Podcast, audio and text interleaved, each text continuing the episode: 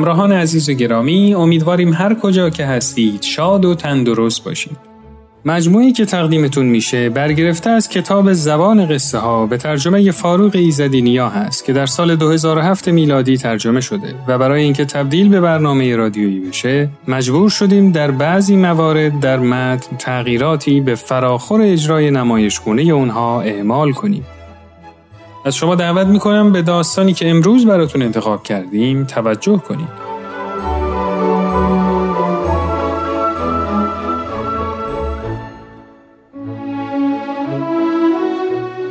این داستان خدا و ظرف شیر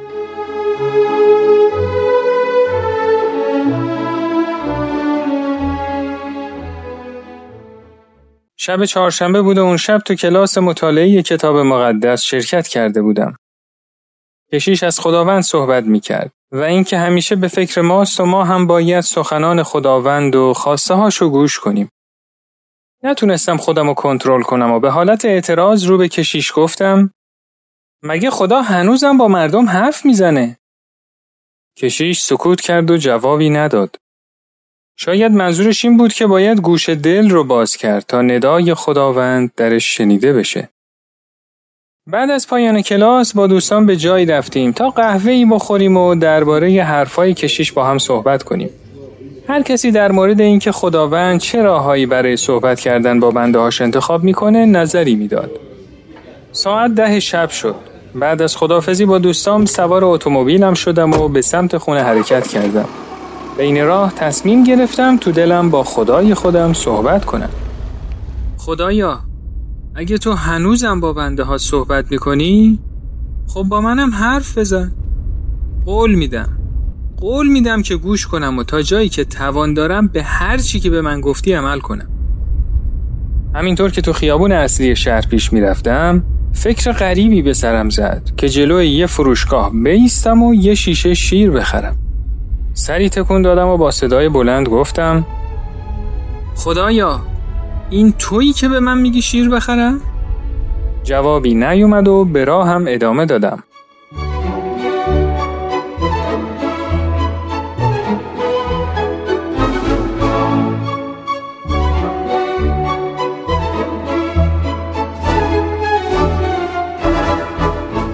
فکر خریدن شیر یه بار دیگه تمام ذهنم و درگیر خودش کرد. تو همین لحظه به یاد سمایل کتاب مقدس افتادم که ندای خدا رو تشخیص نداد و اینکه سمایل خردسال به سمت شیطان رفت. با خودم گفتم بسیار خوب خدایا اگه این تو هستی پس شیر رو می‌خرم. به هر حال به نظر نمی رسید آزمایش چندان دشواری برای اطاعت از امر خدا باشه اگه این ندای خداوند نبود چیزی رو از دست نمی‌دادم. چون شیر رو می‌تونستم خودم هم مصرف کنم. روبروی یه سوپرمارکت ایستادم. یه شیشه شیر خریدم و به سمت خونه به راه افتادم. به خیابون هفتم که رسیدم ندای درونم گفت برو داخل خیابون هفتم. عجب فکر احمقانه ای بود. اهمیتی ندادم و به راه هم ادامه دادم. تا از چهار راه رد شدم.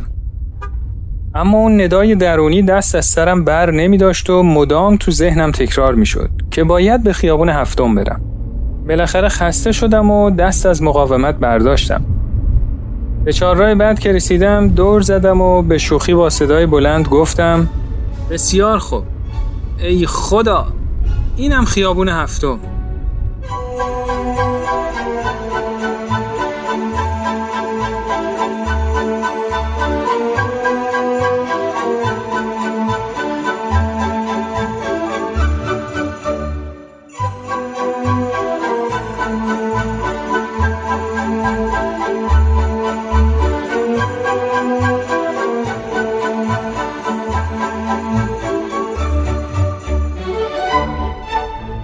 داخل خیابون هفتم پیچیدم.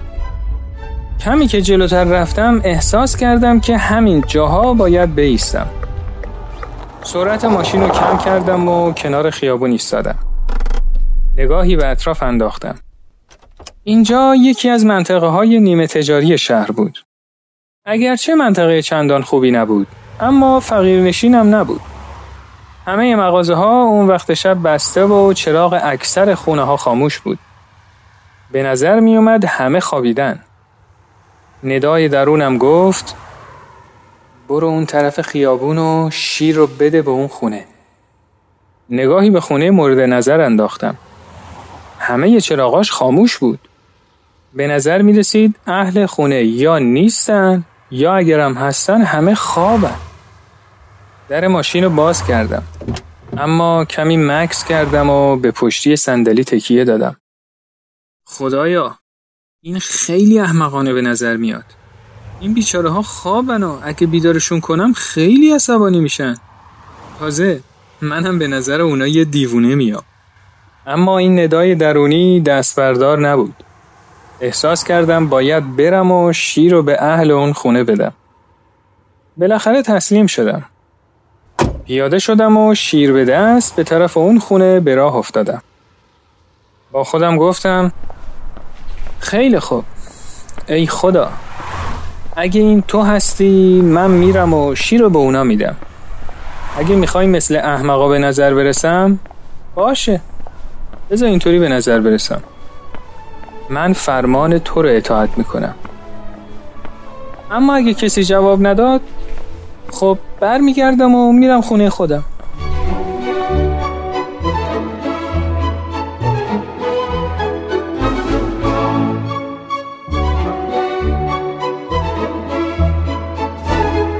به اون طرف خیابون رفتم.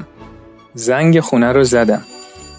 بعد از چند ثانیه صدای مرد خشمگینی از داخل خونه به گوش رسید که گفت کیه این وقت شب زنگ می‌زنه؟ چی می‌خوای؟ قبل از اینکه فرصت فرار کردن داشته باشم در باز شد. مردی پشت در ایستاده بود. از لباسش معلوم بود که همون لحظه از رخت خواب در اومده. یه نگاه عجیب و غریبی به هم انداخت به نظر نمی اومد از دیدن غریبه خوشحال شده باشه پرسید چی می‌خوای؟ با کی کار داری؟ ظرف شیری که دستم بود جلو آوردم و گفتم اینو برای شما آوردم مرد که حالا خیلی بیشتر متعجب شده بود ظرف شیر رو گرفت و با صدای بلند و به زبون اسپانیایی یه چیزایی گفت و با سرعت وارد راهرو خونه شد و به اتاقش رفت. بلافاصله زنی با شیشه شیر از اتاق بیرون اومد و وارد آشپزخونه شد. مرد صابخونه با نوزاد شیرخارشون پشت سرش بیرون اومد. بچه به شدت گریه می‌کرد. اشک از چشمای مرد صابخونه جاری شده بود. شروع به حرف زدن کرد. اما گریه امونش نمی‌داد. اون گفت داشتیم دعا می‌کردیم. این ماه ماه خیلی بدی برامون بود. ما درآمد کمی داشتیم. خیلی زود پولامون تموم شد. حتی شیر برای بچهمون نداشتیم. دعا می‌کردیم که خدا لاقل یه راهی پیش پامون بذاره که بتونیم برای این بچه شیری بخریم.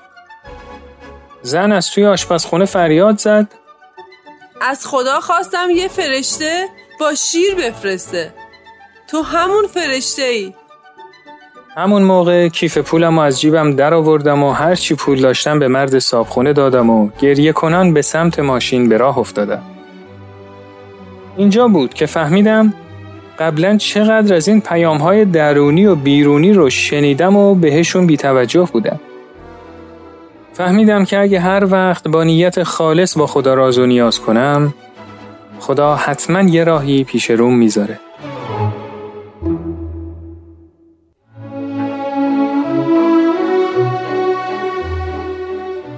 دوستان و همراهان عزیز امیدوارم که از این داستان لذت کافی رو برده باشید. شما می‌تونید این مجموعه رو در تارنما شبکه های اجتماعی تلگرام و SoundCloud Persian BM دنبال کنید و از طریق این کانال هم می‌تونید با ما در تماس باشید. تا برنامه دیگه و داستانی دیگه روز و روزگار خوش.